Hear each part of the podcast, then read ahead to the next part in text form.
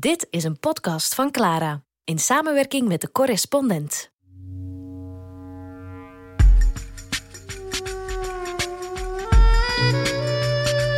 Revolutie met David van Rijbroek.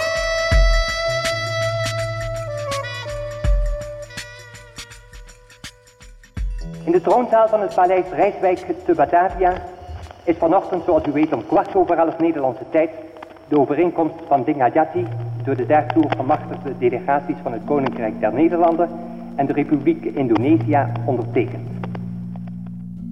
Het einde van de Tweede Wereldoorlog bracht vrede in Europa, maar onrust in Azië. En de reden daarvoor is dat Europa uit landen bestond, maar dat Azië, en dan vooral Zuidoost-Azië, uit kolonies bestond. Kolonies van die Europese landen. Dus daar zit je in een heel andere dynamiek.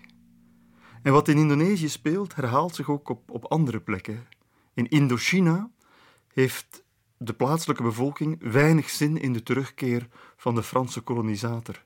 In Birma hebben de inwoners weinig zin in de terugkeer van de Britse kolonisator. En in Indonesië hebben heel velen weinig zin in de terugkeer van de Nederlandse kolonisator. En dat is dus een totaal andere dynamiek dan wat je met de bevrijding in Europa ziet. Er is een machtsvacuum gevallen door het einde van de Japanse bezettingstijd. En er zijn allerlei spelers die proberen dat gat in te vullen. En uiteindelijk gaat het om de twee belangrijkste spelers: de oud-kolonisator, Nederland in dit geval, en uh, de plaatselijke bevolking. En in het geval van Indonesië moet je het voorstellen dat er inmiddels honderdduizenden jongeren op straat zijn gekomen.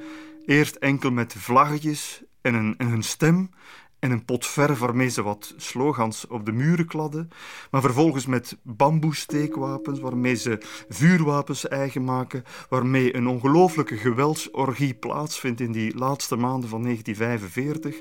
Nederland weet niet goed wat er gebeurt, kan, uh, kan niet geloven wat er zich voltrekt, hoopt terug te keren, maar heeft zelf nog geen eigen middelen. En in dat spanningsveld proberen de Britten tussen beiden te komen.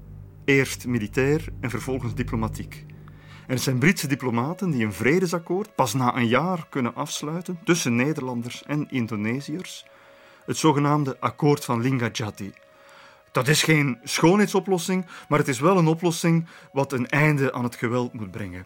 Nu, de maanden daarna zie je dat Nederland dat akkoord met de voeten gaat treden, in zoverre zelfs dat het uh, het akkoord zelfs zal opblazen en overgaat tot een groot militair offensief. Het exacte tegendeel van wat dat vredesakkoord uh, probeerde te bewerkstelligen.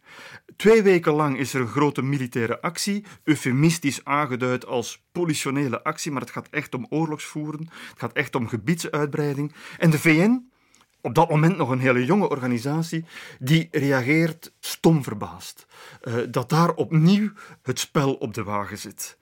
En het roept op, middels resolutie 27, het roept de strijdende partijen op om de wapens neer te leggen. Nu, dat is de allereerste keer dat de VN-veiligheidsraad strijdende partijen vraagt om een staakt het vuren uh, te gaan invoeren. Maar dat gebeurt niet. Het, uh, het, gaat verder en het gaat van kwaad naar erger. Wat een kortstondig militair offensief had moeten zijn, wordt een langdurige asymmetrische oorlog met uh, eindeloze patrouilles aan Nederlandse zijde, die beantwoord worden door een guerrilla-offensief, speldenprikken van Indonesische zijde, waardoor de nervositeit bij die Nederlandse troepen uh, enorm groeit, waardoor er mensenrechten schendingen worden begaan, enzovoort, enzovoort. Het gaat werkelijk van de regen in, in de drup. En uh, de VN probeert opnieuw de meubels te redden en bedenkt een nieuw instrument. Een drie-landencommissie, of de commissie van goede diensten. En die drie-landencommissie bestaat erin dat de twee strijdende partijen, Nederland en Indonesië, beiden een land lid van de VN mogen aanduiden. En uh, Indonesië kiest Australië, want op dat moment is Australië eigenlijk redelijk op de hand van de Indonesische onafhankelijkheidsstrijd. En Nederland kiest een land dat wel sympathie zal hebben voor de status van klein land met een groot moedig koloniaal verleden, om het zo te zeggen, en het stelt België aan. Dus België en Australië bevolken uh, die drie landencommissie en die twee landen kiezen een derde partner en dat wordt Amerika. En zo komt het dus dat uh, begin december 1947 in de baai van Jakarta een groot Amerikaans oorlogsschip voor anker gaat. Niet aan de wal, het ligt in de golf zelf, uh, buiten het gebied wat betwist is door beide partijen. En uh, dat schip dat daar ligt, die Amerikaanse oorlogsbodem, dat is de USS Renville. Nog diezelfde middag begeven de delegaties zich naar de Renville. En aan boord van dat schip gaat men wekenlang proberen om te zien of het akkoord van Lingajati, dat zo met de voeten is getreden en zelfs finaal is opgeblazen door het Nederlands militair optreden, of er iets van dat akkoord te redden valt. Vier dagen later arriveert uit Jakarta op Kemayoran Sharifuddin, de leider der Indonesische delegatie, met enige ministers, onder wie Haji Agus Salim en andere republikeinse autoriteiten, voor de ondertekening van de wapenstilstandsovereenkomst. Die gesprekken op de USS Renville die verlopen niet vlot. Het akkoord van Lingajati was uiteindelijk in een, in een villa, een aangename villa, op drie, vier dagen tijd bedisseld. Op de USS Renville zitten de onderhandelaars op het beschaduwde achterdek en dat duurt daar wel zes weken. Dus het gaat zeer moeizaam. En de reden waarom het moeizaam verloopt, heeft alles te maken met de rol van de Verenigde Staten. Officieel zitten de Amerikanen daar te bemiddelen namens de VN, maar die hebben ook een eigen agenda multilaterale diplomatie en bilaterale diplomatie lopen een beetje in elkaar over. En die eigen agenda van Amerika heeft alles te maken met het begin van de Koude Oorlog. Het is eind 47, begin 1948. En 1947 is eigenlijk een, een, een bang jaar geweest voor Amerika. En dat niet zozeer omwille van wat er allemaal in Azië aan het gebeuren was, maar vooral omwille van de ontwikkelingen in Europa. Centraal- en Oost-Europa zijn helemaal in de greep gekomen van, van de Sovjet-Unie. Dat is al verontrustend genoeg. Maar ook in West-Europa rukt het communisme op. In Italië is het. Uh, ja, Italiaans Communistische Partij is de grootste van West-Europa. Ook in Frankrijk staat het communisme heel sterk. En bij kleinere landen zoals Denemarken, Noorwegen, Finland, Oostenrijk, België zitten de communisten zelfs in de regering op dat moment. En dus de, de angst is dat grote delen van West-Europa ook communistisch zullen worden. En dat Nederland, dat zeer verarmd is in 1947, zeer verpauperd, dat ook Nederland helemaal in de open armen van het rode gevaar gaat wandelen. Op dat moment hebben de communisten al 10% van de macht in het parlement. Amerika vreest dat het wel eens uh, de verkeerde kant kan opgaan. En dus Amerika is er eigenlijk van overtuigd dat Nederland er weer bovenop moet komen. Dat kan met de Marshallhulp, die op dat moment wordt, wordt besproken. Maar men gelooft ook dat het opnieuw kunnen beschikken over zijn kolonie, en dus van kunnen beschikken over die koloniale economie, eh, essentieel zullen blijken te zijn voor het herstel van de Nederlandse economie. Dus eh, om het heel simpel te zeggen, Amerika speelt officieel een neutrale rol, maar officieus trekt het de kaart van Nederland. En dat zie je ook in de praktijk. Het is achteraf gebleken. Amerika heeft in 1947 grootschalige uh, financiële middelen ter beschikking gesteld voor de bewapening van Nederland in Nederlands-Indië. Een hele marinebrigade werd uitgerust. Dan ging het over 54 bommenwerpers, 64 gevechtsvliegtuigen, enzovoort, enzovoort, enzovoort. Dus zeer neutraal is dat niet. En dat is merkwaardig. Want Amerika voert een soort antikoloniale retoriek. Maar eigenlijk, als je kijkt naar wat er werkelijk gebeurt, gaat het veel meer over een anticommunistische politiek. En dus, ja, die gesprekken aan boord van, uh, van dat schip, die, uh, die duren lang. En de reden is, men moet het onaanvaardbare door de strot van de Indonesische delegatie zien te persen. Het akkoord van Lingajati was een akkoord wat uh, de Indonesische Republiek toch autonomie gaf over Java en Sumatra. Eh, Java, het dichtstbevolkte eiland, Sumatra, een van de grootste eilanden. 85% van de bevolking viel ineens onder de regering van Sukarno. Dat was toch een enorme stap vooruit. Wel, Renville was een enorme stap terug. Renville, zo werd het akkoord uh, genoemd, het akkoord van Renville als opvolger van het akkoord van Lingajati. En wat komt daar eigenlijk uit de bus? Uh, ten eerste, tot grote frustratie van de Indonesische onderhandelaars, uh, wordt daar gesteld dat de gebiedsuitbreiding die de Nederlanders hebben gerealiseerd met de eerste politionele actie, dat die voorlopig moest erkend worden. Dus het volkomen bezit van Java en Sumatra, dat was voorbij. Uh, en dan gaat het toch over grote lappen grond. Hè? Want uh, de eerste politionele actie, nou ja, na afloop had de republiek enkel nog Centraal Java. Oost- en West-Java waren onder Nederlandse bewind opnieuw gevallen. Op Sumatra waren twee grote happen eruit weggenomen en uiteraard waren de, dat de happen die economisch het meest interessant waren. De plekken waar je rubber- en tabaksplantages had, waar je de olievelden hadden liggen. Ik heb ooit op, uh, op Google Maps de oppervlaktes berekend. Uh, dat kan je doen, er is zo'n kleine functie. Voorafgaand aan de eerste politionele actie had Nederland zes havensteden, drie op Sumatra, drie op Java. Die waren samen goed voor 9000 vierkante kilometer grond. Na afloop van die eerste politionele actie gaat het om 143.000 vierkante kilometer. Dat wil zeggen 15 keer zoveel. Uh, op dat ogenblik heeft Nederland opnieuw een gebied in Indonesië dat drieënhalve keer zo groot is als Nederland zelf en alle grote economische zones heeft.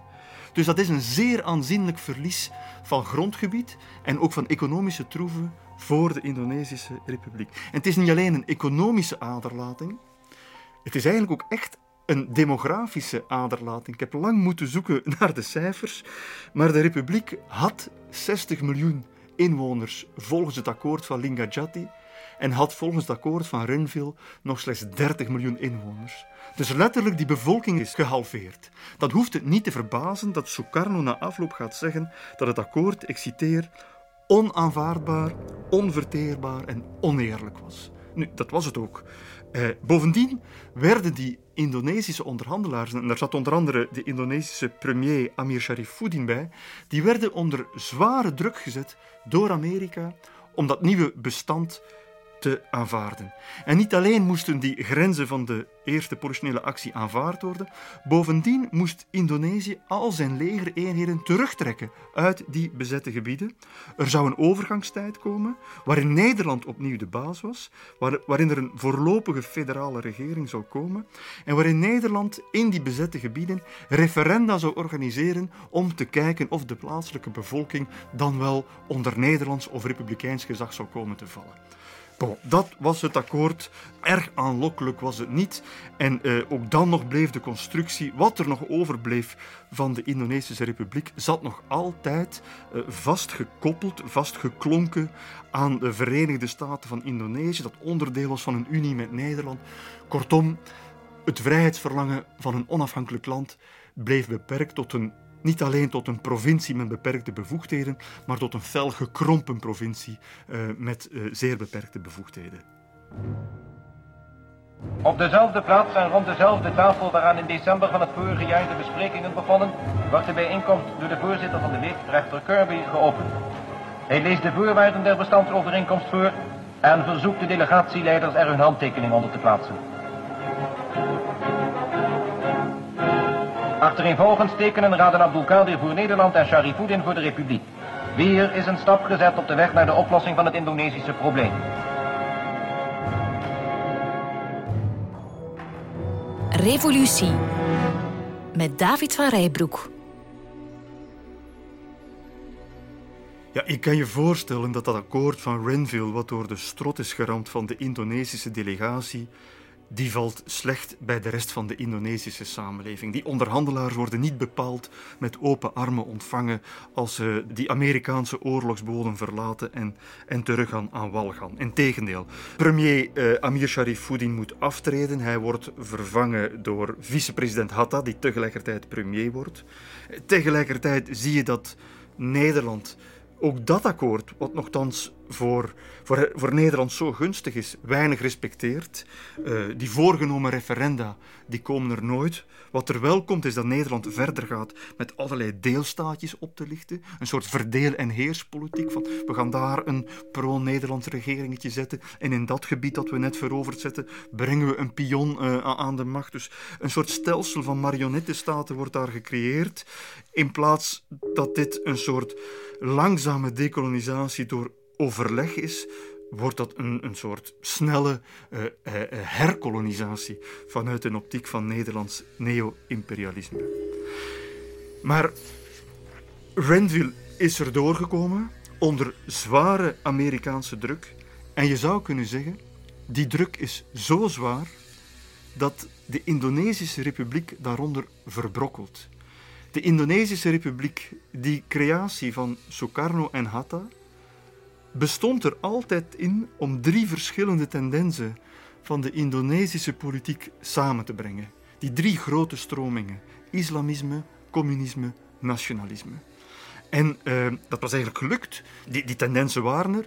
Maar zolang er werd gestreden voor de onafhankelijkheid, uh, vergat men de verschillen en streed men voor een gemeenschappelijk doel.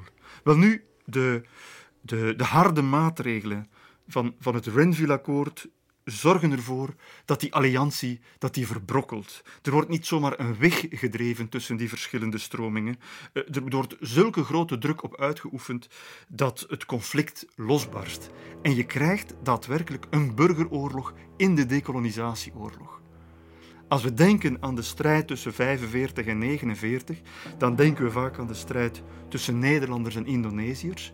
Maar we vergeten dat ook Indonesiërs tegen Indonesiërs gevochten hebben. En dat blijkt al heel snel. In 1948, kort na het Renville-akkoord, zijn er twee strijdperken. In West-Java, een gebied dat nu opnieuw onder Nederlandse controle valt, moeten de republikeinse troepen zich terugtrekken. Het enige wat je er nog hebt zijn irreguliere milities.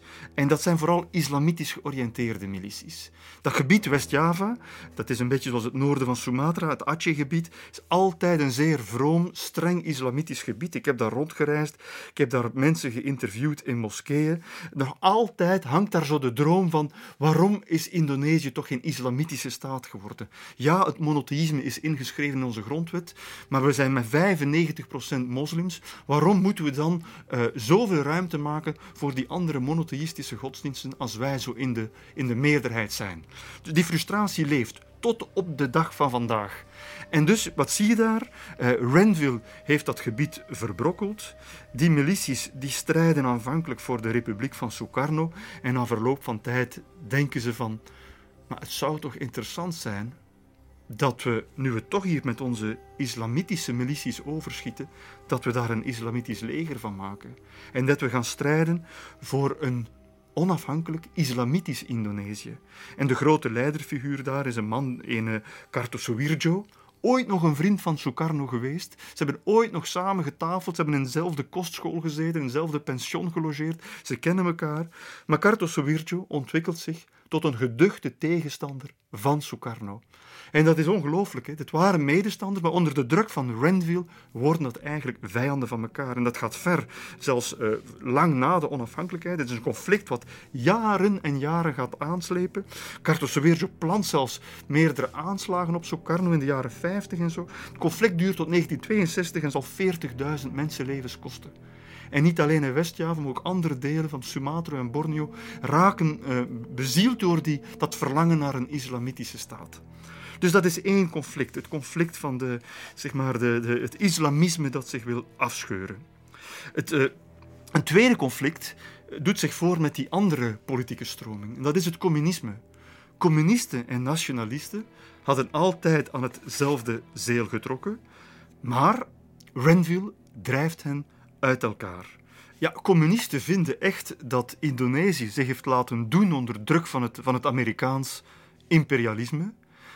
Premier Amir Sharifuddin heeft moeten aftreden, was een socialist en is vervangen door, door Hatta. Hatta is een nationalist, eh, minder links dan Amir Sharifuddin. Dat zet kwaad bloed bij de linkse elementen van de, van de onafhankelijkheidsstrijders en er ontstaat een afscheuring. Alles wat enigszins links is, begint zich te keren tegen Hatta, de vicepresident en premier, ook tegen Sukarno. En op dat moment komt een oude bekende terug in Indonesië aan. En dat is ene Musso. Ook Musso was ooit een vriend van Sukarno in de jaren 2030. Ook Musso was kind aan huis in het pension van Chokraminoto in Surabaya al in de jaren, de jaren 10, 20, 30. Die kennen elkaar allemaal. Uh, was altijd al meer links geweest. In de jaren twintig was hij al in Moskou geweest om te praten over de mogelijkheid van een Indonesische revolutie. In de jaren dertig was hij clandestien teruggekomen naar Indonesië om daar opnieuw proberen een communistische partij op te zetten. In het jaar 47 had hij ook met het Kremlin overlegd om diplomatieke betrekkingen tussen de Republiek Indonesië en de Sovjet-Unie op poten te zetten. Ondertussen was hij met een Russische getrouwd, hij was een overtuigd Stalinist geworden en die keert terug en wordt binnengehaald als de grote verlosser op links. De afgezette Amin Sharifuddin en Musso die vinden elkaar eh, en dus die, die, die vormen echt een uitdaging aan het adres van Sukarno en Hatta en die, die ze eigenlijk omschrijven als ja, jullie zijn een soort bourgeois revolutionaire. Jullie zijn niet echt doordrongen van de waarachtige revolutionaire gedachte. Jullie nationalisme, dat is toch het nationalisme van de middenklasse en niet van de arbeidersklasse. Dus er ontstaat een echte tweestrijd tussen Musso en Amir Sharifuddin aan de ene kant, eh, die echt het communisme gaan, gaan belichamen, versus Sukarno en Hatta, die zij beschouwen als, uh, ja, als, als bourgeois uh, intellectuelen, nationalisten, die misschien wel onafhankelijkheid willen, maar dan toch meer een soort onafhankelijkheid voor de middenklasse die heeft kunnen studeren en niet voor de arbeidersklasse. En op een massabijeenkomst in 1948 zal Musso duidelijk uh, een aanval lanceren op Sukarno en Hatta. Broeders, onze revolutie duurt nu al drie jaar. Maar nog steeds hebben de arbeiders, boeren, permuda's en vrouwen er niet de vruchten van kunnen plukken. Integendeel, ze hebben juist sterk geleden. De proclamatie van onze onafhankelijkheid is uit de bocht gevlogen en de leiding van de revolutie is nu in de handen van de bourgeoisie en de grondbezitters. Terwijl het proletariaat volkomen uitgesloten is. Dit is het tijdperk van de arbeidersklasse. De Sovjet-Unie is de leider van de wereldrevolutie. Onze revolutie maakt daar deel van uit. Als we de zijde van de Sovjet-Unie kiezen, doen we goed. Ja, dat is dus ook het resultaat van Renville. De interne spanningen binnen de republiek lopen op. Islamisten verlangen naar een ander politiek ideaal dan de nationalisten. De communisten uh, geloven zelfs dat het niet meer mogelijk is en denken dat er maar naar Rusland moet worden gekeken. In Washington hoort men het natuurlijk donder. Men gelooft dat dat Musso een gevaar gaat vormen en dat hij een soort Indonesische variant van Mao Zedong of Ho Chi Minh aan het worden is. Dus die Amerikanen dachten met Renville uh, rust in de tent te brengen, maar eigenlijk kweekten ze nieuwe vormen van dissidentie en ook nieuwe vormen van geweld. En dat is precies wat je ziet gebeuren. Ik, ik kon daarover spreken met Sumarsono. Dat was een ongelooflijke getuige. Hij was, hij was communist. Hij was uh, zeer gelukkig met de terugkeer van Musso in, in Indonesië. Maar hij was zelf aangesteld als militair gouverneur in de stad Madiun. Hij werkte dus voor de, de republiek van Sukarno en Hatta. Maar hij zag dat in andere steden de strijd tussen nationalisten, de mannen van Sukarno en Hatta, en communisten, dat die strijd aan het oplaaien was. En in de stad Surakarta was zelfs al een belangrijke bestuurder vermoord geworden. Dus hij begon te vrezen voor zijn eigen leven. En dit is wat hij erover zei. Ik begrijp het nog steeds niet. Amir vertelde dat hij onder druk van de VS stond. De VS is een machtig land en Amir kon niet veel inbrengen. Hij moest zich plooien. Het was zinloos. Overal was het kolonialisme dood, maar hier nog niet. Hier heerste het neocolonialisme. Amir had nooit Australië mogen kiezen voor de Commissie van Goede Diensten. Wij en de partij verweten hem dat. Waarom had hij de Sovjet-Unie niet gekozen?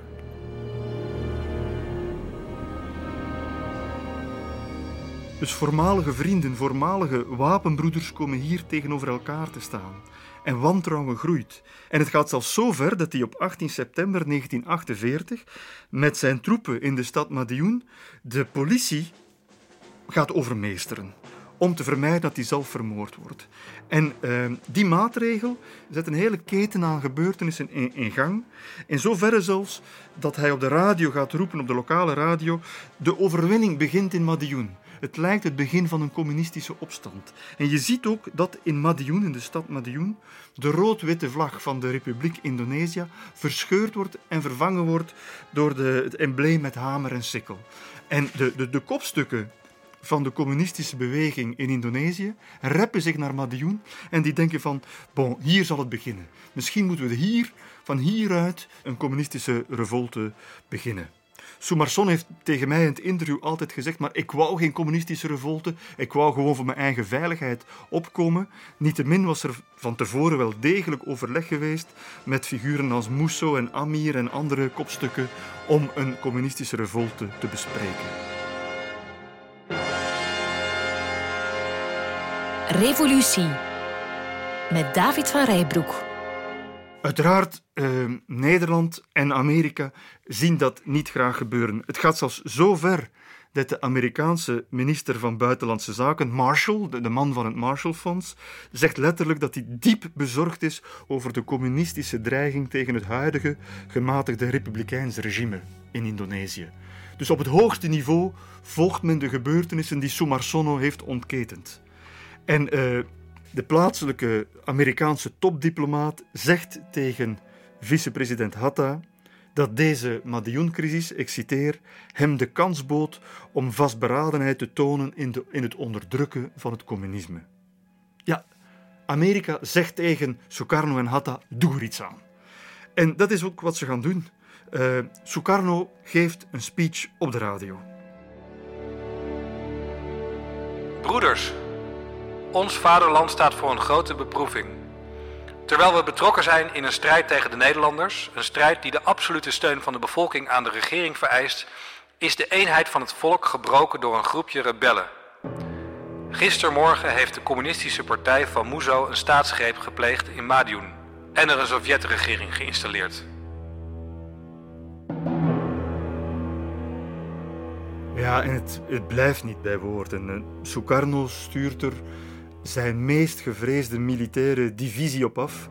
De beruchte Siliwangi-divisie, elite-troepen van de, het Republikeinse Indonesische leger. Indonesiërs gaan de strijd aan met Indonesiërs en de, de, de communisten in Madiun uh, slaan op de vlucht en doen een soort kleine variant van de Lange Mars in China. De Lange Mars met Mao wordt een trektocht van 500 kilometer op twee maanden tijd door de binnenlanden van Centraal Java. Sumarsono vertelde mij daar het volgende over. We waren met velen bij de Lange Mars. Mannen en vrouwen van de PKI zochten bescherming bij onze troepen, zodat ze niet gevangen zouden worden genomen door de TNI. Ons plan slaagde niet, omdat we verdwaalden in een moerassen ten zuiden van Demak. De Siliwangi-soldaten zaten achter ons aan en wij hadden geen kompas. Daarom werden we verslagen. Zowel de TNI als de Nederlanders beschoten ons en onze troepen vielen uiteen. Wij waren nog met negen man. Drie dagen lang hebben we niks gegeten.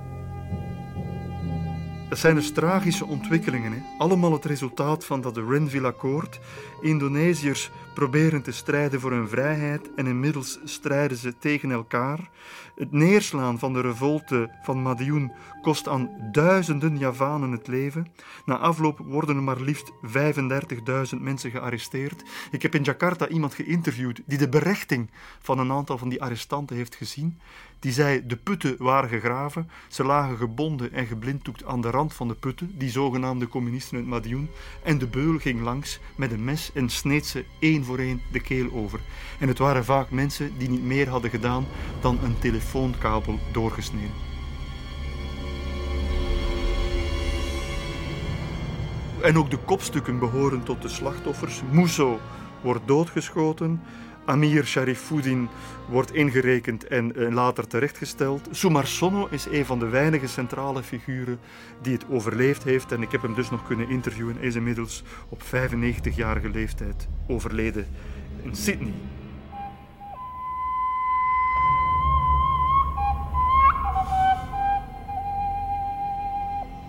Tragische ontwikkelingen, maar de, de Amerikanen vonden het prachtig. De, de doortastende aanpak van Sukarno en Hatta kon op heel veel lof rekenen. En letterlijk de Robert Lovett, de toenmalige vice-minister van Buitenlandse Zaken, die stelt letterlijk dat de Indonesische regering, ik citeer, de enige regering in het Verre Oosten is die een grootscheeps communistisch offensief heeft bestreden en vernietigd. En die vaststelling gaat ongelooflijk belangrijk zijn voor de rest van de geschiedenis. Tot dan was Amerika pro-Nederlands. Door het neerslaan van de revolte van Madioen zal Amerika voor het eerst pro-republikeins gaan worden. En dat heeft er alles mee te maken. In 1947 kwam het grootste communistische gevaar uit Europa. Maar in 1948 komt het eh, grootste communistische gevaar uit Azië. En vooral omdat in China uh, Mao Zedong uh, aan het oprukken is en, hij is de burgeroorlog aan het winnen. En een jaar later zal hij er daadwerkelijk de Volksrepubliek vestigen. Dus Amerika verandert van kamp.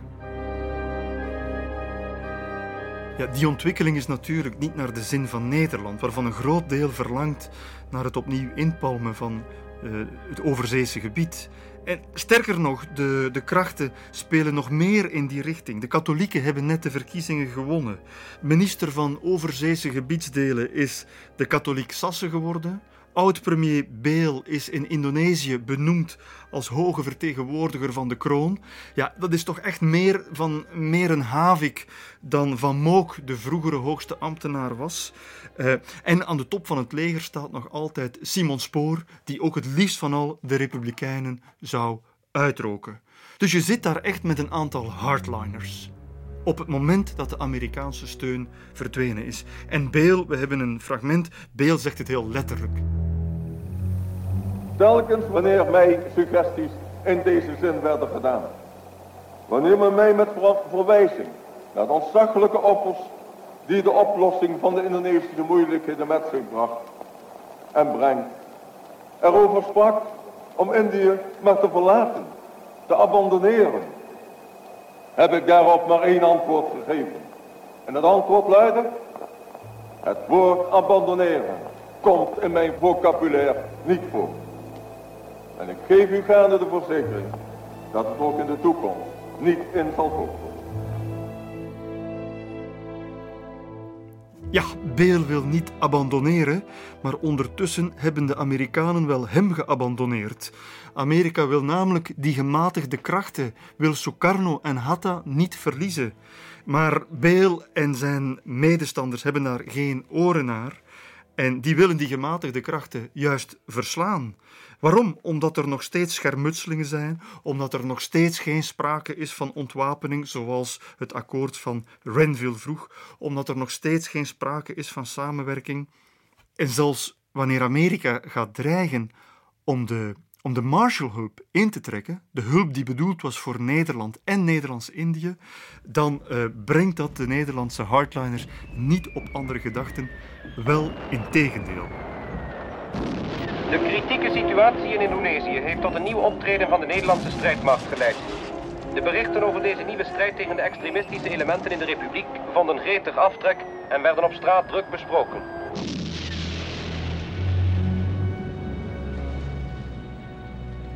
Dus de Nederlandse propaganda heeft het over extremistische elementen in de republiek.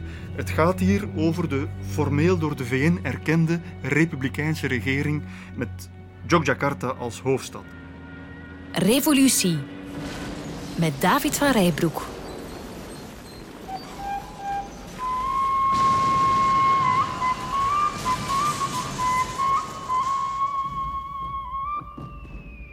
Het is zaterdagavond, 18 december 1948 en Beel heeft net enkele uren voor middernacht het akkoord van Renville opgeblazen en de tweede politionele actie gelanceerd. Andermaal een grootschalig militair offensief waarbij zoveel mogelijk republikeins gebied moet worden ingenomen. Er is veel sabotage op voorhand gebeurd uh, door de republikeinse strijdkrachten, maar de opmars van de Nederlandse troepen verloopt andermaal erg vlot. En toen ik daarover sprak met Surahman, een van die Indonesische onafhankelijkheidsstrijders, vertelde hij mij daar het volgende over. De lijken werden per trein naar Yogyakarta gebracht. Uit Purwokerto, uit Magalang, uit Surakarta, uit Ambarawana. Soms waren ze drie dagen onderweg. De stank, het lijkvocht dat eruit liep, ze hadden geen kleren meer aan, ze waren enkel in bananenblad gewikkeld.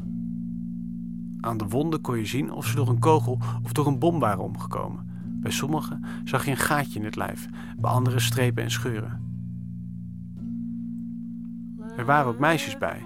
Zij hadden de verpleging en de voeding verzorgd. Sommigen hadden ook meegevochten, neergemitrailleerd vanuit een vliegtuig. Ik droeg de lijken van de trein naar de vrachtwagen. Een van de jongens die ik heb getraind was erbij. Ik herkende hem eerst niet. En het gaat snel en heel Java wordt nu ingenomen en grote delen van Sumatra. De eerste politionele actie was vooral economisch gemotiveerd.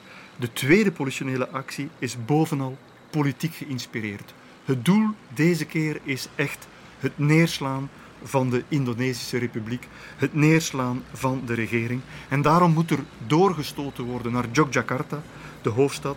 En daar moet die republikeinse regering van Sukarno en Hatta moet daar worden ingerekend.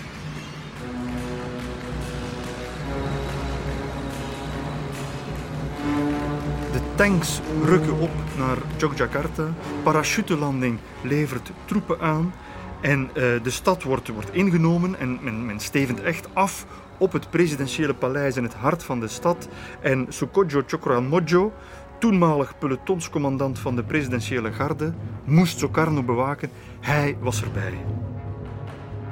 Het korps speciale troepen met een groene baretten stond voor de deur. Ik was in het presidentiële paleis tegenover Fort Vredeburg met maar 80, 90 soldaten.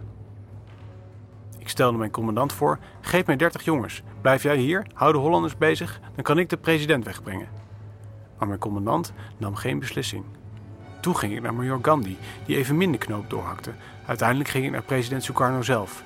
Hij zat, ik stond. Ik zei: Je kunt nog steeds vluchten voor de Hollanders het hier overnemen. Hij zei: Rood-wit geeft zich niet over. Hij zwaaide met zijn rechterhand. Maar dit gebouw zullen we hun geven. Sukarno neemt een zeer merkwaardige beslissing. Op het eerste zicht zelfs een zwakke beslissing, maar het was een meesterlijke zet. Hij laat zich arresteren met de rest van zijn republikeinse regering. Zeven kopstukken worden door Nederland aangehouden en men weet niet goed wat ermee te doen, maar na verloop van tijd worden die overgebracht naar verschillende plekken op Sumatra, waar ze geen gevaar meer kunnen vormen. Maar die overgave, dat was eigenlijk een meesterzet. Sukarno redeneerde: Als ik mij laat gevangen zetten, zal Indonesië sneller vrij worden. Want dat zal leiden tot grote internationale verontwaardiging en sneller diplomatiek optreden. Nederland dacht daarentegen dat het probleem hiermee definitief was opgelost. Het grondgebied van de Republiek Indonesië was veroverd, Java was opnieuw Nederlands eh, en de top van de republikeinse regering was opgepakt. Het probleem was eigenlijk van de kaart. En bovendien, de actie was opnieuw een politionele actie genoemd. Veel internationale inmenging zou er niet komen, want politioneel dat is puur een binnenlandse aangelegenheid. En ook de timing was op die manier bedacht dat internationale reactie zou uitblijven. Men had de uh, campagne, de tweede uh, politionele actie, laten doorgaan vanaf 19 december, net op het moment dat de VN en de VN-veiligheidsraad met kerstvakantie zouden gaan. En die zeiden, nou ja, die komen pas half januari terug naar New York. Tegen die tijd zijn we eigenlijk wel klaar en hebben we een, nieuw, een nieuwe machtsstructuur uitgebouwd. Nu, dat bleek een ongelooflijke inschattingsfout. Op 24 december, de dag voor kerstmis, vijf dagen na het begin van de tweede politionele actie, is er een spoedzitting van de Veiligheidsraad speciaal om over de Indonesische kwestie te praten. En een paar dagen later, op 28 december, komen er resoluties. Het regent resoluties in volle kerstvakantie. En het wordt vaak vergeten, maar de Indonesische kwestie was eigenlijk zeer belangrijk voor de ontwikkeling van de Verenigde Naties. Tussen 1947 en 1949, ik heb het dus geteld, zijn er 72 vergaderingen van de VN-veiligheidsraad gewijd aan de Indonesische kwestie. En die leiden tot maar liefst 14 resoluties. Dat toont in welke mate die multilaterale diplomatie, dat internationale orgaan, zich uh, heeft gemoeid met die Indonesische kwestie. De tijd dat uh, koloniale politiek een 1 2 was tussen Europa en een overzeesgebied was echt finaal voorbij.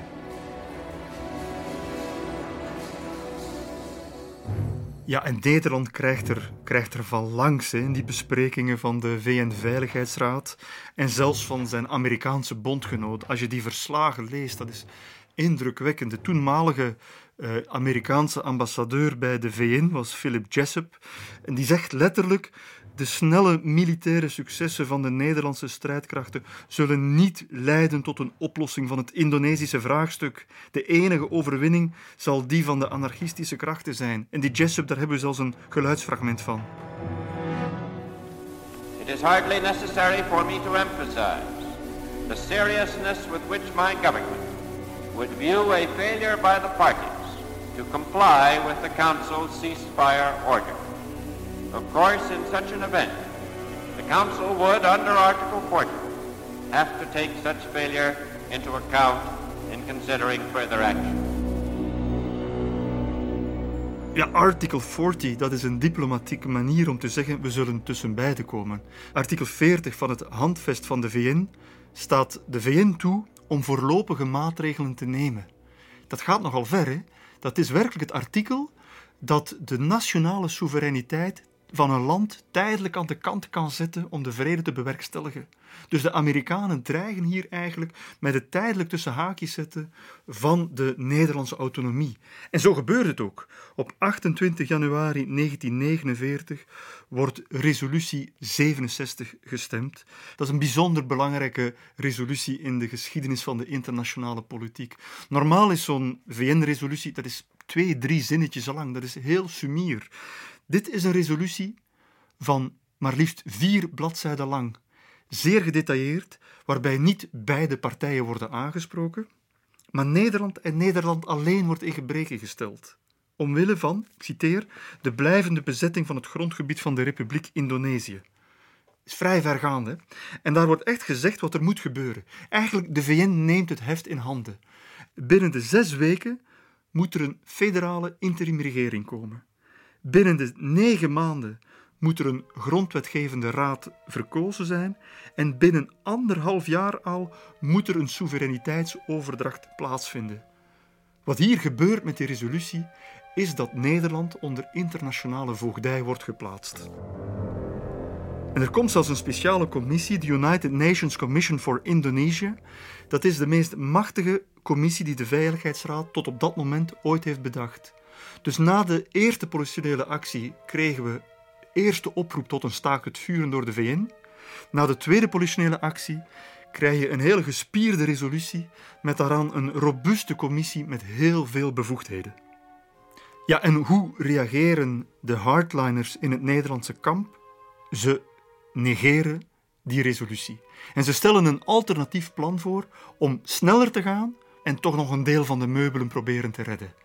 En ze rekenen zich daarbij rijk op het feit dat ze in de archipel toch een aantal gebieden hebben die pro-Nederland zijn gebleven.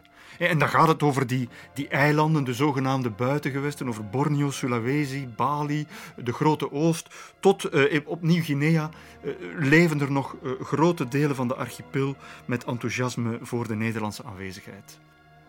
En in al die gebieden zitten er nog uh, regeringen, die Nederland zelf benoemd heeft, en die loyaal zijn aan de koloniale aanwezigheid.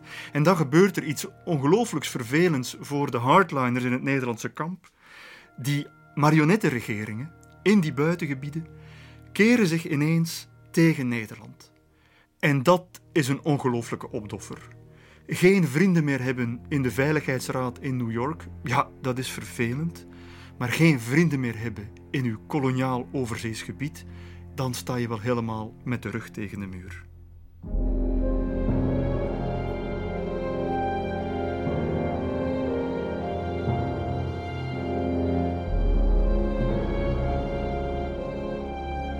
Maar nu, ook in Nederland waren de, de stemmen verdeeld. En, en, dat begreep ik toen ik ergens in een antiquariaat in Amsterdam een beduimeld exemplaartje vond van een boek de Indonesische tragedie Het treurspel der gemiste kansen.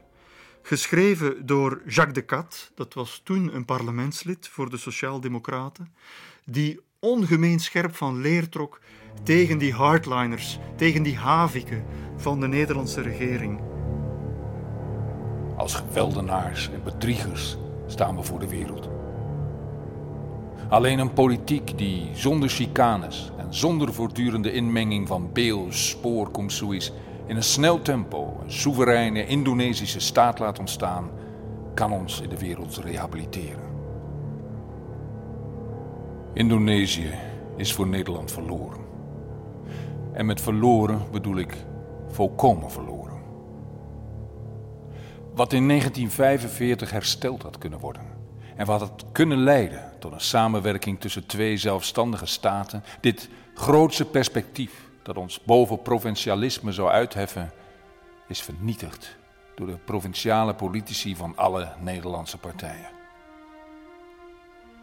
Wat ons nog overblijft, dat is het beseffen van wat we gemist en verknoeid hebben.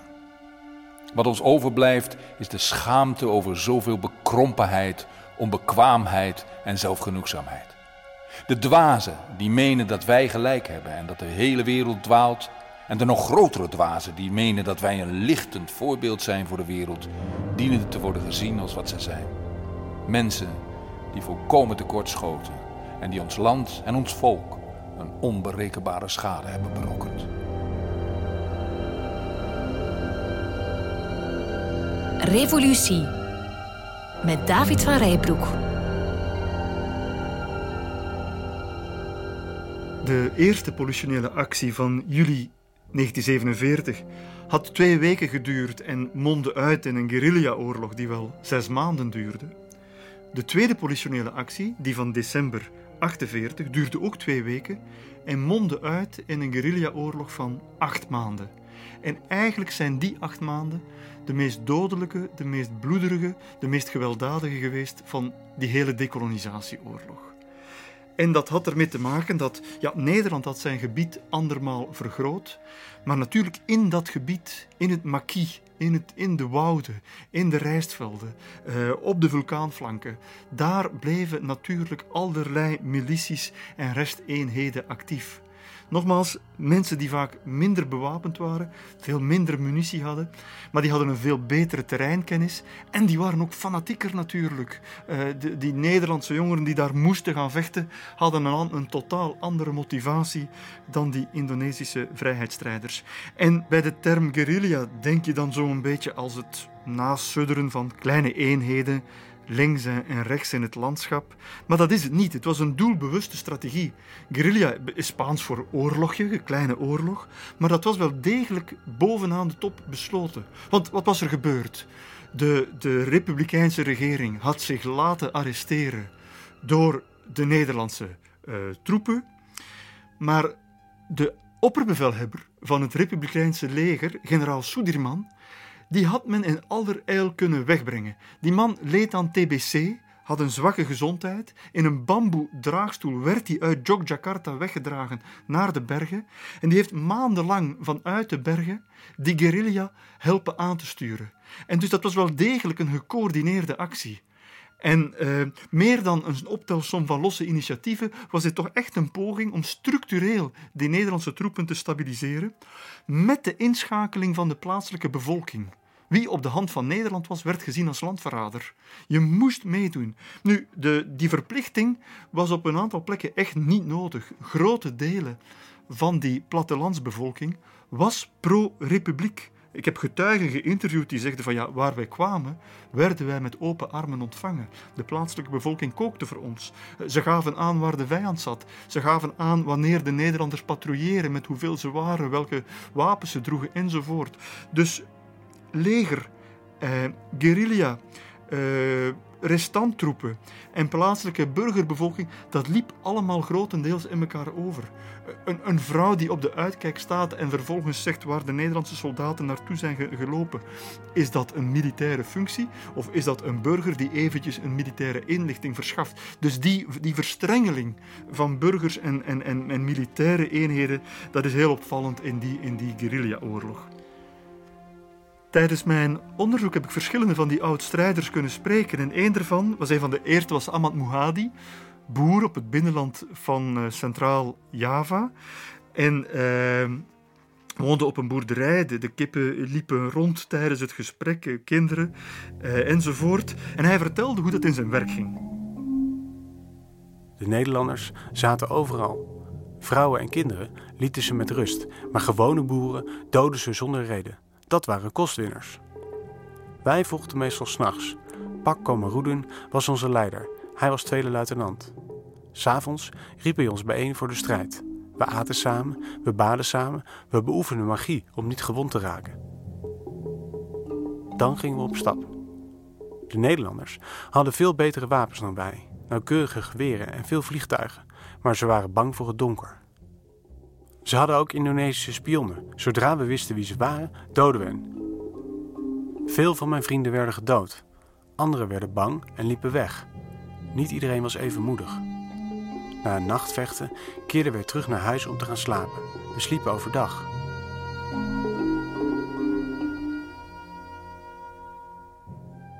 Ja, en dat het om een gecoördineerde guerrilla ging, blijkt uit het belangrijkste wapenfeit. Op een bepaald moment, 1 maart 1949, slagen die troepen erin om voor één dag, het was niet lang, maar toch, Jogjakarta opnieuw in te nemen. Dus dat was toch echt wel het bewijs van een gecoördineerde actie. Voor de Nederlandse soldaten was die guerrilla bijzonder vervelend. Er werd niet in een open veld gevochten, leger tegen leger. Integendeel, de Nederlandse soldaten patrouilleerden in, in groepjes van 12, 20, 30 soldaten door een uitgestrekt gebied, wat ze vaak niet goed kenden. En links en rechts zaten er uh, guerrilla-strijders. En dus de openlijke confrontatie uh, vond weinig plaats. Het was een typische asymmetrische oorlog. Je hebt een regulier leger met een commandostructuur, met uniforms, met, met veel wapens enzovoort, met een hele logistiek. En daarna heb je groepjes loslopende elementen die gaan proberen jouw leven zo zuur mogelijk te maken. En dat gaat van trekbommen uh, in de rand van de weg, beschietingen vanuit het woud, uh, aanvallen op konvooien enzovoort. En natuurlijk zorgt dat voor een enorme nervositeit bij die Nederlandse eenheden. En dat leidt tot oorlogsmisdaden. Maar die oorlogsmisdaden die zijn niet enkel het resultaat van individuele sadisten, die er ook waren, die midogeloos te werk gingen. Die zijn niet enkel het resultaat van soldaten die door de stresserende omstandigheden volkomen door het lint gaan, burgerslachtoffers maken, een dorp platbranden, eh, een boer willekeurig uh, vermoorden. Nee, die hebben ook te maken met structurele beperkingen, structurele factoren van die Nederlandse oorlogsvoering.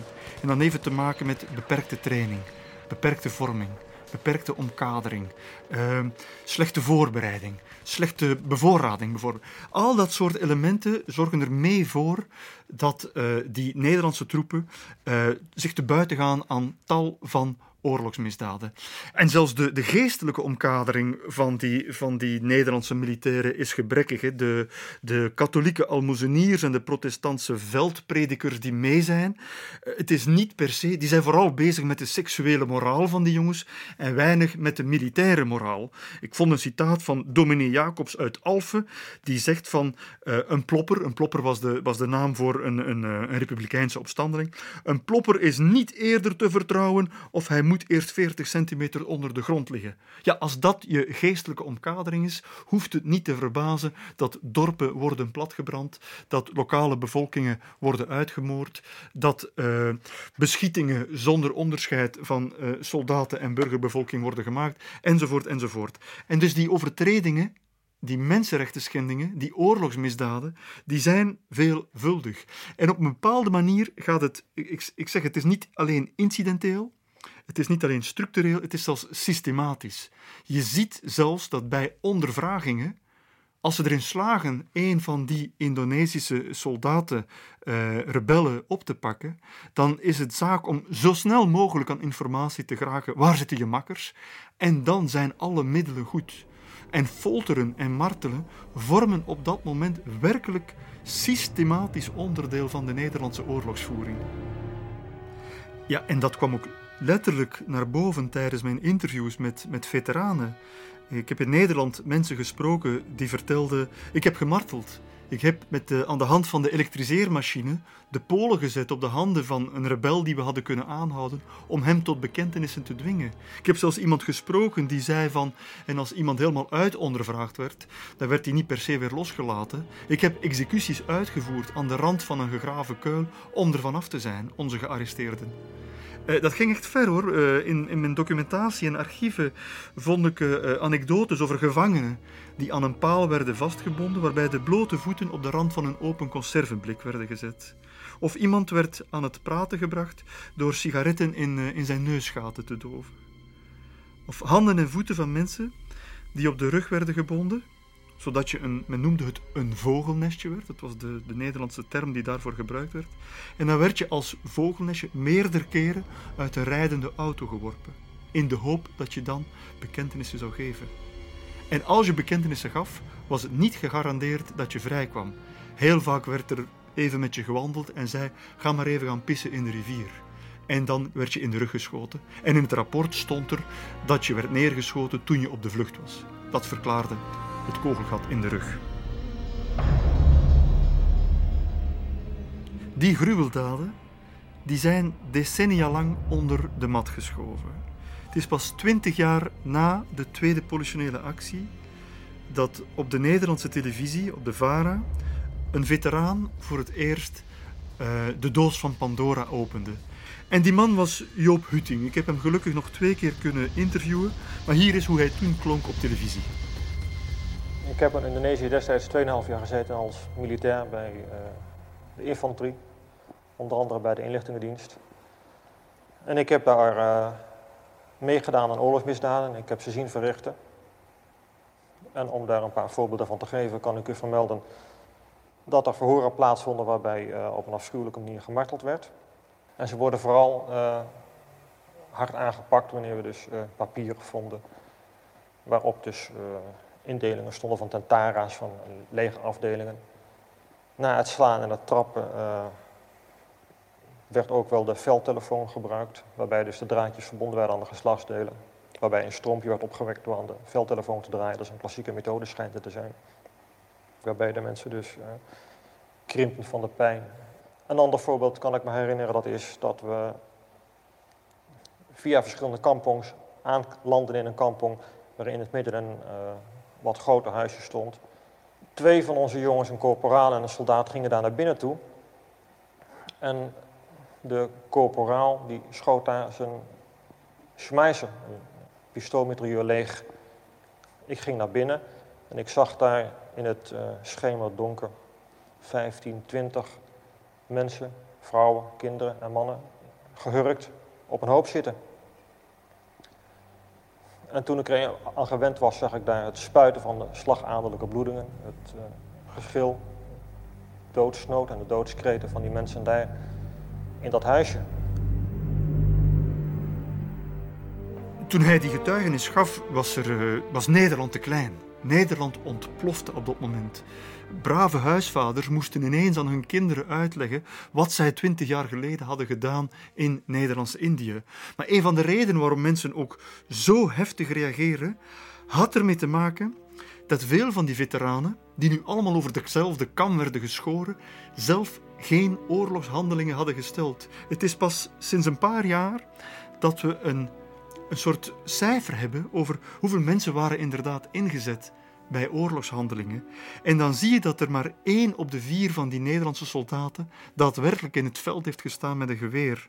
Dus dat is, dat is, en dat verklaart waarom zoveel van die soldaten ongelooflijk kwaad waren. En men vond Huting een landverrader, een rode rakker. Die kreeg dreigbrieven. Ik heb die gevonden in, in, zijn, in zijn archief.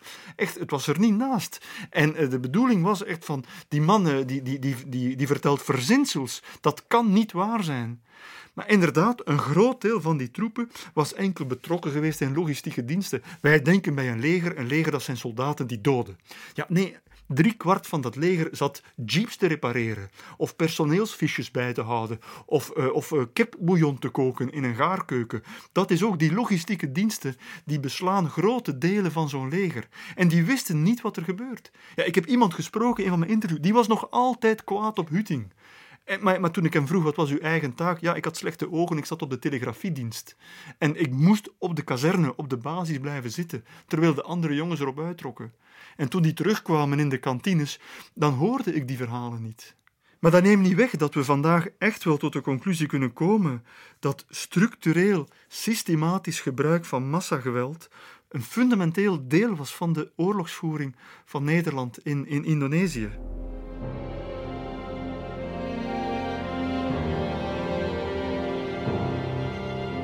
Revolutie. Met David van Rijbroek. We zitten in de eerste helft van 1949 en het conflict is volkomen uitzichtloos. Nederland negeert het oorlogsrecht, het negeert de Conventie van Genève, het negeert zelfs de veelvuldige en strenge VN-resoluties. Maar wat Nederland niet kan negeren, is zware Amerikaanse druk. Nederland heeft op dat ogenblik geen eigen leger in Europa. Al wat er is aan gemobiliseerde manschappen zit allemaal in Indonesië. Die oostgrens van Nederland is onbeschermd. En men vreest inderdaad het oprukken van uh, Russische troepen. Uh, en Amerika is er niet gerust in. Amerika wil grootschalig investeren in een militaire alliantie. Dat is uiteraard de NAVO. Na de Marshallhulp van de voorbije jaren komt er een nieuw hulppakket. Dit keer gaat het niet om economische steun, maar militaire steun. De NAVO moet worden gerealiseerd. En er komt in april 1949 een bespreking in het kantoor in Washington van de toenmalige Amerikaanse minister van Buitenlandse Zaken, Dean Acheson. En die praat met zijn Nederlandse collega uh, Dirk Stikker, niet de grootste hardliner van de Nederlandse regering, een liberaal. En in dat kantoor laat, laat er echt uh, geen gras over groeien. Die zegt tegen zijn Nederlandse ambtscollega: Kijk, wij zijn bereid om, om enorme pakketten militaire steun voor Nederland vrij te maken, maar dan moeten jullie wel die oorlog in Indonesië oplossen. En zo gezegd, zo gedaan. Een maand later, mei 1949, is er een bijeenkomst in een hotel, Hotel des Indes in Jakarta. Daar komen Indonesische en Nederlandse delegaties samen om opnieuw aan een akkoord te werken. En dat is het derde akkoord. Na het akkoord van Linggadjati, na het akkoord van Renville, krijg je nu het Roem van Rooyen akkoord. Roem en van Rooyen, eh, dit akkoord is niet vernoemd naar de plek waar de onderhandelingen plaatsvinden. Dat zijn de twee toponderhandelaren aan Indonesische en aan Nederlandse zijde. En dat akkoord bestaat erin dat er een einde moet komen aan het conflict. De politieke leiders van de Republiek Indonesië moeten worden vrijgelaten. Dus dat is een enorme toegift aan, eh, aan de Republiek. Bovendien moet de Republiek Indonesië opnieuw grondgebied krijgen. En dat wil zeggen, Yogyakarta en een gebied daar rond moet opnieuw eigendom worden van de Indonesiërs. Nederland moet ophouden met nieuwe deelstaten te gaan oprichten en zijn verdeel- en heerspolitiek tot een einde brengen. En uiteindelijk moeten er vergaande besprekingen gaan komen in Den Haag. Ja, dat is natuurlijk niet naar de zin van de hardliner in het Nederlandse kamp. Beel uh, treedt af als hoge vertegenwoordiger van de kroon.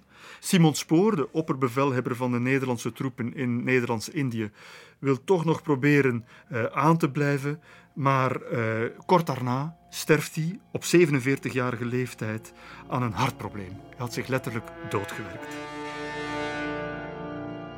En met het verdwijnen van de twee belangrijkste hardliners liggen de kaarten helemaal anders om tot uh, onderhandelingen over te gaan. En die beginnen ook. Op 23 augustus 1949 begint de ronde tafelconferentie in de Ridderzaal op het Binnenhof in Den Haag.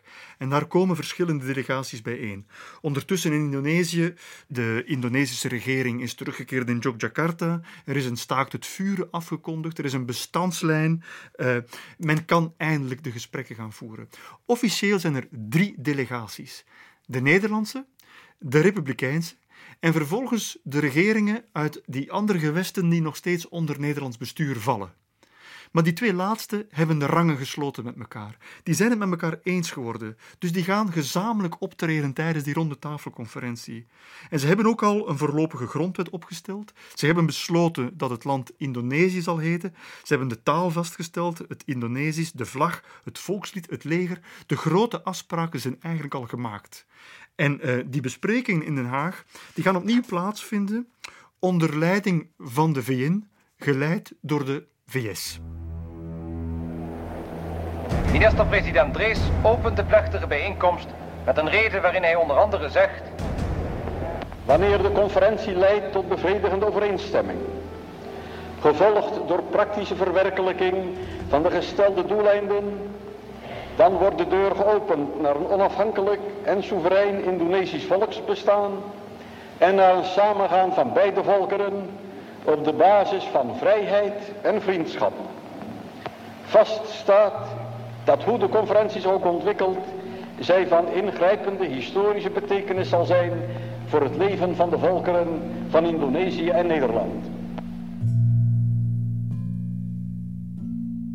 Die besprekingen worden begeleid door Amerikaanse topdiplomaten die dat namens de Verenigde Naties doen.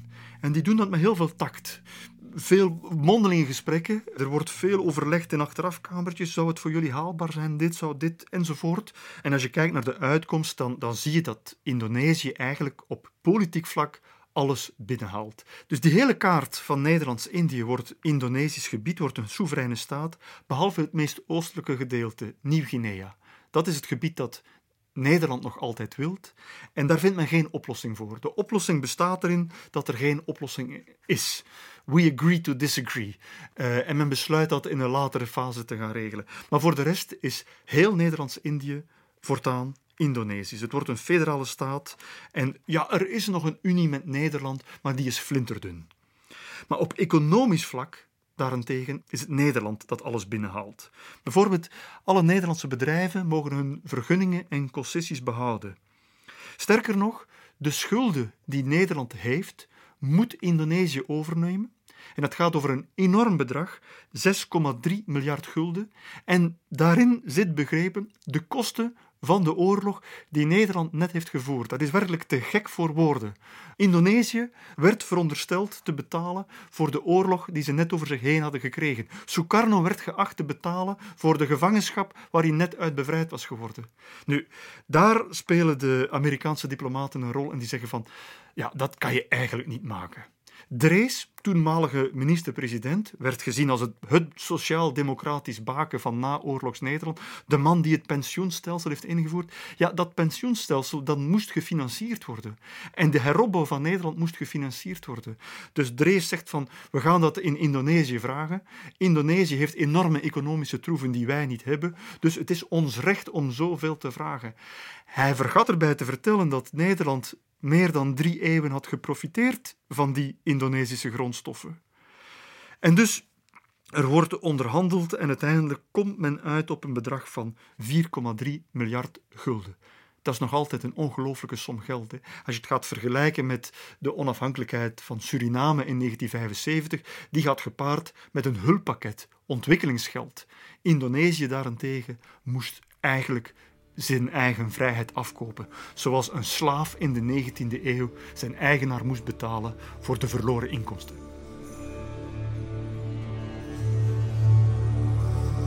Nu, waarom is Nederland in staat om dat hele overzeese gebied zo snel los te laten? Het antwoord is van een, van een cynische eenvoud. Het was eigenlijk goedkoper om de kolonie los te laten dan ze te behouden. Drieënhalve eeuw geleden was het goedkoper om daar specerijen zelf te gaan ophalen. Nu was het goedkoper om de kolonie niet meer te hebben.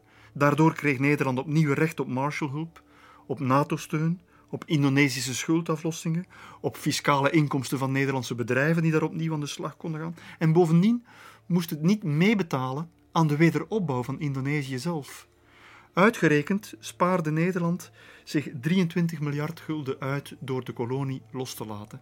En er zijn recente berekeningen geweest die zelfs denken dat het 103 miljard euro opleverde om Indonesië los te laten.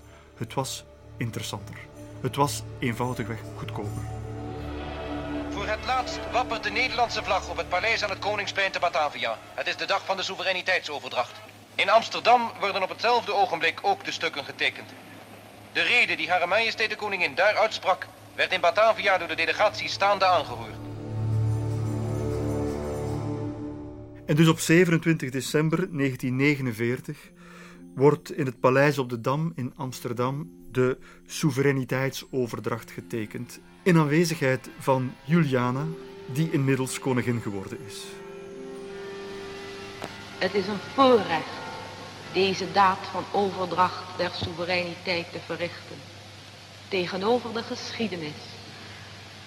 Of beter gezegd, voor het aangezicht Gods, die weet waarom dit samengaan in vrijheid niet eerder en ook niet later werd bereikt. En die het falen kent der generaties. Maar die ook ziet of we kunnen dienen in het plan voor de gang der mensheid. Mogen dit thans zo zijn. Uit de koepel van het paleis klinken de volksliederen. Eerst het Indonesia Raya.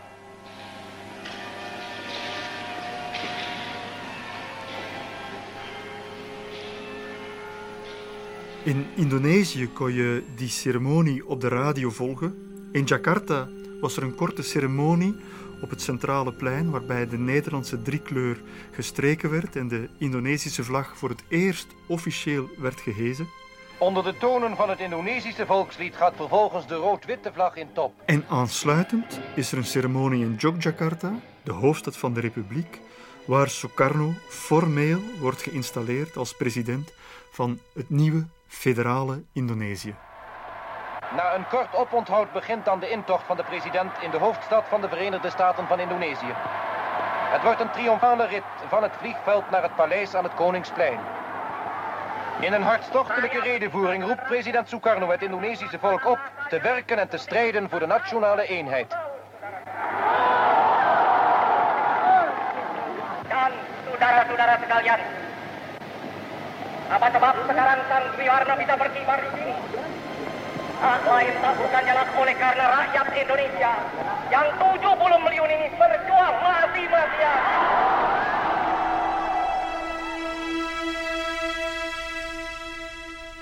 Ja, dat is, dat is natuurlijk een ongelooflijk moment.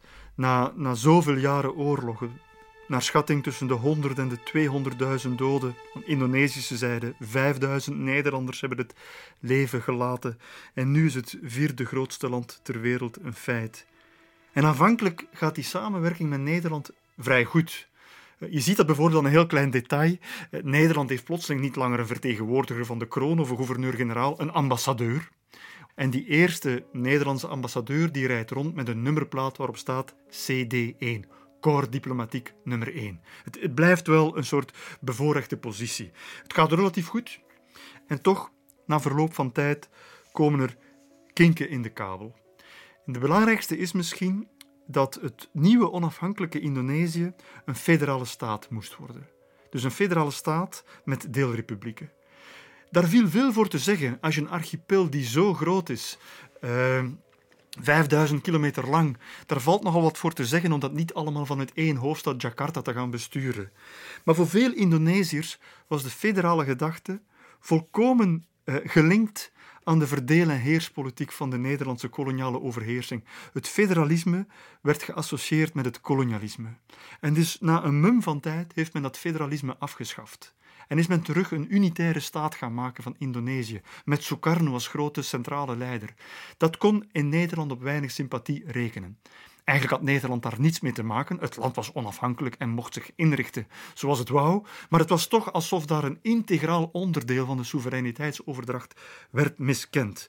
Ten tweede raakte het geschil met Nieuw-Guinea ook niet geregeld. Nederland wou in Nieuw-Guinea actief blijven. Sukarno vond dat het natuurlijkerwijs bij de archipel en dus bij Indonesië hoorde. En je ziet het ook bijvoorbeeld in die unie met Nederland, die lichte unie die bestond boven Indonesië en boven Nederland, was er een soort overlegcomité. Wel, dat overlegcomité heeft maar twee keer bijeengekomen. Toch een vrij beperkte werking. En je ziet ook dat het Nederlands als taal steeds meer vanuit het straatbeeld verdwijnt. Uh, het Indonesisch neemt het helemaal over. Indonesië is een van de weinige ex-kolonies waar de nationale taal niet meer die is van de koloniale overheersing. In de, in de vele Afrikaanse landen vandaag spreken nog steeds Frans. In India blijft het Engels een dominante taal, maar in Indonesië vandaag zijn er nog enkel sommige ouderen die een beetje Nederlands spreken. En alles wat Nederlands is, moet verdwijnen. Niet, niet alleen de Nederlandse taal, maar zelfs Molukse soldaten die hebben meegevochten in het knil aan de zijde van Nederland, die zijn niet langer welkom in het nieuwe Indonesië. En zo'n 12.000 van die soldaten uh, voelen zich gedwongen. Zo'n 12.000 van die soldaten moeten migreren naar Nederland. Met, op grote schepen vertrekken zij. Met vrouw en kinderen vertrekken zij. En die komen terecht in, in, in, in ellendige omstandigheden. Worden opgevangen in militaire barakken uit de Tweede Wereldoorlog, waar, ze, waar ze het maar moeten zien te rooien. En dat zal tot zeer veel frustratie leiden. De Molukse acties van de jaren 70, de treinkapingen, nou, dat zijn de kinderen van die militairen die zich volkomen tweederangsburgers voelen in Nederland. Na de Cotta Inten, die ongeveer duizend Ambonezen naar Nederland bracht, arriveert de Atlantis in Rotterdam met een tweede contingent van 925 Ambonese passagiers, voornamelijk ex-knil-militairen met hun vrouwen en kinderen. Voor de ontscheping hebben de moeders en vaders de handen vol om hun kroost warmpjes in te stoppen, want buiten is het guur echt Hollands voorjaarsweer. Niet minder dan 32 baby's kwamen gedurende de overtocht ter wereld. Op de vorige reis van dit ooievaarsschip waren het er ongeveer 60. Bij de ontscheping bleek dat de meeste vrouwen, daartoe vermoedelijk wel gedreven door vrouwelijke ijdelheid, de katoenen suirong en de baadjes prefereerden boven het warme trainingspak waarvoor onze regering in Port Said had gezorgd. De kleine kinderen verlieten het schip in de meest vreemdsoortige kleding. In de wagens zaten zij stil voor zich uit te staren. Hier geen golvend landschap met door de zon beschenen sawa's. Hier alleen maar vlak, laag land onder laag hangende grauwe regenwolken. In het demobilisatiecentrum in Amersfoort stond de rijsttafel gereed. Van hier zal het merendeel der Ambonezen spoedig doorreizen naar het kamp Schattenberg, het vroegere Westerbork. Allen hopen ze dat het verblijf dat ze overigens vrijwillig aanvaard hebben slechts tijdelijk zal zijn en dat ze eens weer zullen kunnen terugkeren naar hun eigen vaderland. Het zijn niet de enigen die overkomen. Omwille van het aanslepende conflict over Nieuw-Guinea gaat Sukarno het leven zuur maken van iedereen die nog Nederlandse is in Indonesië. En dat, dat zie je, de, de, Nederlandse bedrijven krijgen het heel lastig. Indische Nederlanders wordt het leven zuur gemaakt. De KLM mag niet langer landen enzovoort. En bedrijven worden zelfs genationaliseerd. En gaandeweg vertrekken mensen. En dat leidt tot een migratiestroom die toch zeer aanzienlijk is. Tussen 1950 en 1962 gaan er een kleine 300.000 mensen van Indonesië naar Nederland verhuizen. Eh, dat zijn vaak Indische Nederlanders. Vandaag in Nederland maken die, de kinderen daarvan, maken 1,2 miljoen Nederlanders uit. Dus toch ongeveer 8% van de Nederlandse bevolking. De relatie met Nederland verzuurt op een paar jaar tijd, maar ook de relatie met Amerika verzuurt in snel tempo. En dat heeft alles te maken met hoe Sukarno omgaat met de communisten in Indonesië. Amerika heeft een hekel aan het communisme. In Europa heeft het de NAVO opgericht. En ook in het Midden-Oosten en in Azië wil het een buffer opwerpen tegen het rode gevaar. Zeker omdat nu ook China communistisch is geworden. En dus naast de NATO krijg je de MITO en de SEATO. De MITO is de Middle East Treaty Organization. SEATO is Southeast Asia Treaty Organization. Eigenlijk is het idee, we gaan een buffer aanleggen. Echt een dam tegen het communistische gevaar. En dus van Ierland in het noordwesten tot Nieuw-Zeeland, over de halve wereldbol, moet daar een soort schutkring worden aangelegd. En twee landen willen niet meedoen, India en Indonesië. En dat wekt natuurlijk enorme vrevel bij Amerika. In zoverre zelfs dat Eisenhower, verantwoordelijk voor de ontplooiing van, van dat model, roept op een bepaald moment tijdens een, een bijeenkomst van de Nationale Veiligheidsraad in 1954, zegt hij, Why the hell did we ever urge the Dutch to get out of Indonesia? Dus die begint het zich al te beklagen dat zijn voorgangers Nederland heeft gedwongen naar de uitgang. Dus de banden met Nederland en Amerika zijn op enkele jaren tijd volkomen verzuurd, maar de banden met India daarentegen worden veel beter. Het tweede grootste land ter wereld wordt echt een partnerland van Indonesië. En Sukarno en Nero kunnen het goed met elkaar vinden. En ook met voormalige Britse kolonies is er goed contact met Sri Lanka, met Pakistan en Birma. Ook die landen zijn allemaal pas onafhankelijk. En op dat moment heeft Sukarno een idee. Hij vindt dat er een bijeenkomst moet komen, nou niet alleen met die Britse ex-kolonies en Indonesië, nee, hij vindt dat er een grote internationale conferentie moet komen van landen die pas onafhankelijk zijn, of die nog steeds gekoloniseerd zijn, of op het punt staan om onafhankelijk te gaan worden. En dat wordt de fameuze conferentie van Bandung. En het Westen is er dus echt niet gerust op.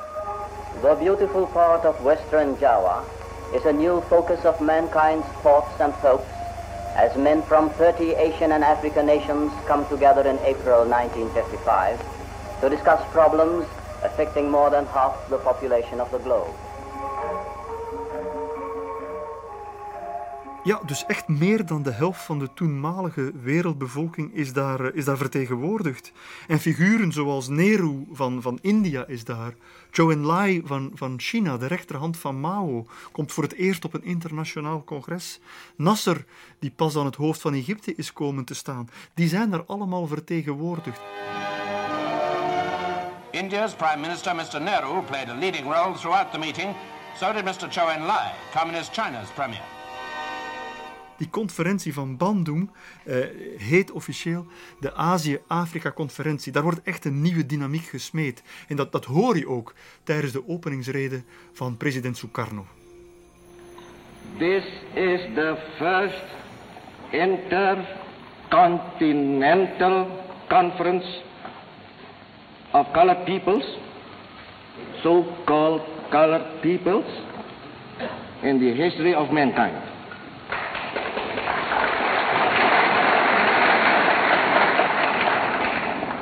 I am proud that my country is your host. It is a new departure in the history of the world that leaders of Asian and African peoples can meet together in their own countries to discuss and deliberate upon matters of common concern. In spite of diversity that exists among its participants, let this conference be a great success. Ja, en het was ook een groot succes. Een Franse diplomaat moest toegeven dat dit de tweede 14 juillet uit de geschiedenis was, dit keer op planetaire schaal. Een week lang werd er gediscussieerd tijdens allerlei parallele sessies op die conferentie. En het was al snel duidelijk: iedereen was tegen het kolonialisme, maar niet iedereen was tegen het communisme. Dat was echt de twistappel van de conferentie. En dat zie je ook als je naar het slotakkoord kijkt. Nederland en Frankrijk werden op de vingers getikt voor het feit dat ze vasthielden aan Nieuw-Guinea en Algerije. Maar aan de andere kant, Rusland en China werden niet op de vingers getikt voor wat ze deden in Oost-Europa en Tibet. Dus dat gaf wel een beetje aan hoe, hoe de kaarten lagen. En er was echt nervositeit over China. China was nog maar een paar jaar communistisch geworden en die kleine buurlanden vreesden dat hen hetzelfde lot beschoren was als de landen in Oost-Europa die plotseling onder het Russisch-Sovjet-regime waren beland. Men vreesde, eh, men zei het letterlijk, dat er na het ijzeren gordijn nu een bamboegordijn zou komen. Nu, eh, Zhou Enlai, de hoogste Chinese vertegenwoordiger, zei daarvan, u moet zich geen zorgen maken. Het was nogal een goede diplomaat, een goede luisteraar. Er ging een grote rust en minzaamheid van de man uit en die zei letterlijk van, China heeft geen enkele intentie om de regering van zijn buurlanden omver te werpen. Er komt geen bamboegordijn. Dat was van belang. En de belangrijkste conclusie van Bandung was eigenlijk: dit is het begin van de Koude Oorlog. Maar nieuwe landen of toekomstige landen zijn niet verplicht om zich te scharen aan Amerikaanse zijde of Russische zijde.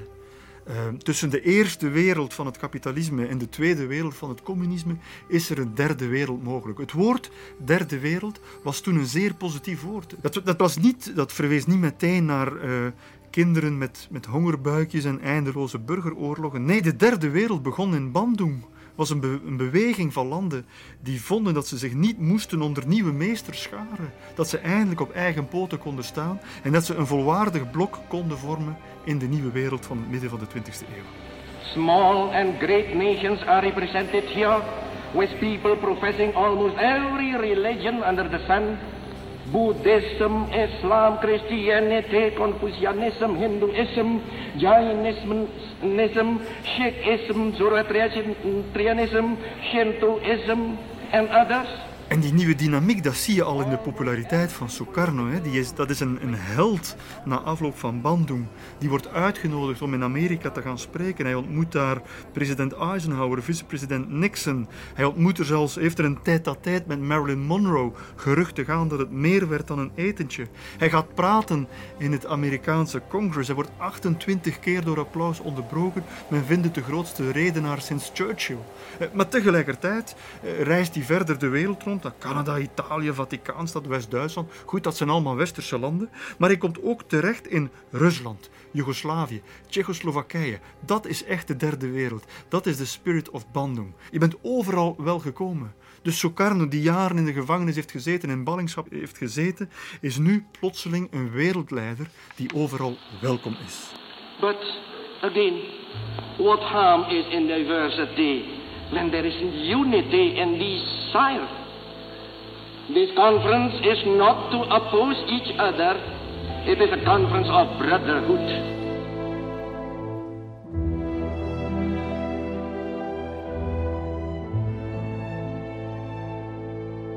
Het gaat natuurlijk niet alleen over de persoon van Sukarno. We zien dat meteen na Bandung in september 55 16 nieuwe landen lid mogen worden van de Verenigde Naties. De VN gaat verzuidelijken dankzij Bandung. En dat zie je ook in de cijfers. In 1945, bij het begin van de VN, is minder dan een kwart van de deelnemende landen afkomstig uit Azië en Afrika. Maar in 1961 gaat het al over meer dan de helft. Iedereen wordt aangeraakt door Bandung. En dat geldt zeker voor generaal Nasser. Pas staatshoofd geworden in Egypte, had aanvankelijk niet zo heel veel zin om naar Bandung te gaan. En op de terugweg tijdens een tussenlanding zegt hij in een interview: Dit is een van de belangrijkste gebeurtenissen uit de 20e eeuw, naast de ontdekking van kernenergie. Wordt in Cairo met open armen ontvangen. En Bandung geeft hem een nieuw zelfvertrouwen. Zijn wereldbeeld is groter geworden. Het Suezkanaal bijvoorbeeld is op dat moment nog altijd eigendom van Franse en Britse bedrijven en hij besluit dat kanaal te gaan nationaliseren. En Frankrijk en Groot-Brittannië proberen militair in te grijpen, maar bijten in het stof. En het is een enorme triomf voor Nasser. Hij wordt de held van Bandung, wordt de held van de Arabische wereld. Het imperialisme van de Fransen en de Britten krijgt een geweldige knauw, maar overal in, de koffiebars en in de theesalons van de Arabische wereld wordt Nasser gevierd als een nieuwe leider, het begin van een nieuw tijdperk. En hij inspireert figuren als Gaddafi in Libië en Saddam Hussein in Irak en Yasser Arafat in Palestina. Dit zijn echte hoogdagen van het Arabisch nationalisme. Seculier, militant, anti-westers, anti-koloniaal, anti-imperiaal. De Arabische wereld uh, raakt bevangen door de geest van Bandung. En in Europa ziet men het niet graag gebeuren. Frankrijk en Engeland hebben ongelooflijk veel prestige verloren in de Arabische wereld en ze vrezen ook macht te verliezen op het Afrikaanse continent. Want die Afro-Aziatische dynamiek die op gang is gebracht door, door Bandung, zou ervoor kunnen zorgen dat de, de greep van Europa op Afrika zal afnemen. Dat is een van de redenen om Europa te gaan maken. Men sprak op dat ogenblik van Eurafrika. We zullen de Europese landen met elkaar doen samenwerken en we zullen zorgen dat de kolonies die die landen nog altijd hebben ook ergens worden geassocieerd met dat Europese project. Eurafrika moest dat gaan noemen. Van de zes stichtende leden van Europa had er maar één nooit kolonies gehad, het groothertigdom Luxemburg. Nederland, België en Frankrijk hadden nog altijd kolonies. Frankrijk heerste over meer dan een kwart van de Afrikaanse bevolking. Duitsland en Italië hadden kolonies gehad, waren die kwijtgespeeld door de twee wereldoorlogen. En in Afrika bekijkt men dat met argusogen. En men organiseert conferenties naar het voorbeeld van de conferentie van Bandung om onderlinge samenwerking te versterken. En daar komen activisten uit allerlei landen samen, die nog niet onafhankelijk zijn en die leren van elkaar. En men doet dat letterlijk in de men, er wordt letterlijk verwezen naar Bandung. En een van die figuren bijvoorbeeld is Patrice Lumumba, die daar ideeën opdoet voor de onafhankelijkheid van Congo. En in 1960 zie je dat er op een paar maanden tijd 18 Afrikaanse landen onafhankelijk worden. En die worden ook allemaal lid van de Verenigde Naties. Nous avons connu les ironies, les insultes, les coups que nous devions subir matin, midi et soir, parce que nous étions des nègres. Ja, en er zijn nog vele andere figuren. In zijn cel op Robbeneiland zal iemand als Mandela bijvoorbeeld met veel bewondering schrijven over die conferentie van Bandung. En in Noord-Amerika zullen mensen als Malcolm X en Martin Luther King met grote ogen en vol bewondering kijken naar wat er in Azië gebeurt en ze verwijzen naar de conferentie van Bandung. Er wordt zelfs gepleit voor een tweede conferentie van Bandung die in Harlem zou moeten doorgaan. This is why I say it's the ballot or the bullet. It's liberty or it's death. It's freedom for everybody or freedom for nobody. En dus je ziet echt hoe het vuur van Bandung overal enthousiasme opwekt en nieuwe dynamieken ontketent. En ja, eh, er komt veel tegenkanting op. Er zijn interne problemen. Eh, het Europese project, het Amerikaans neo-imperialisme van de jaren 60, 70, zal alles doen om die dynamieken tegen te houden uit vrees voor het communisme enzovoort. Maar het kan niet wegnemen dat Bandung iets heeft ontketend wat is blijven bestaan. Indonesië was het eerste land dat na de Tweede Wereldoorlog zijn onafhankelijkheid had uitgeroepen.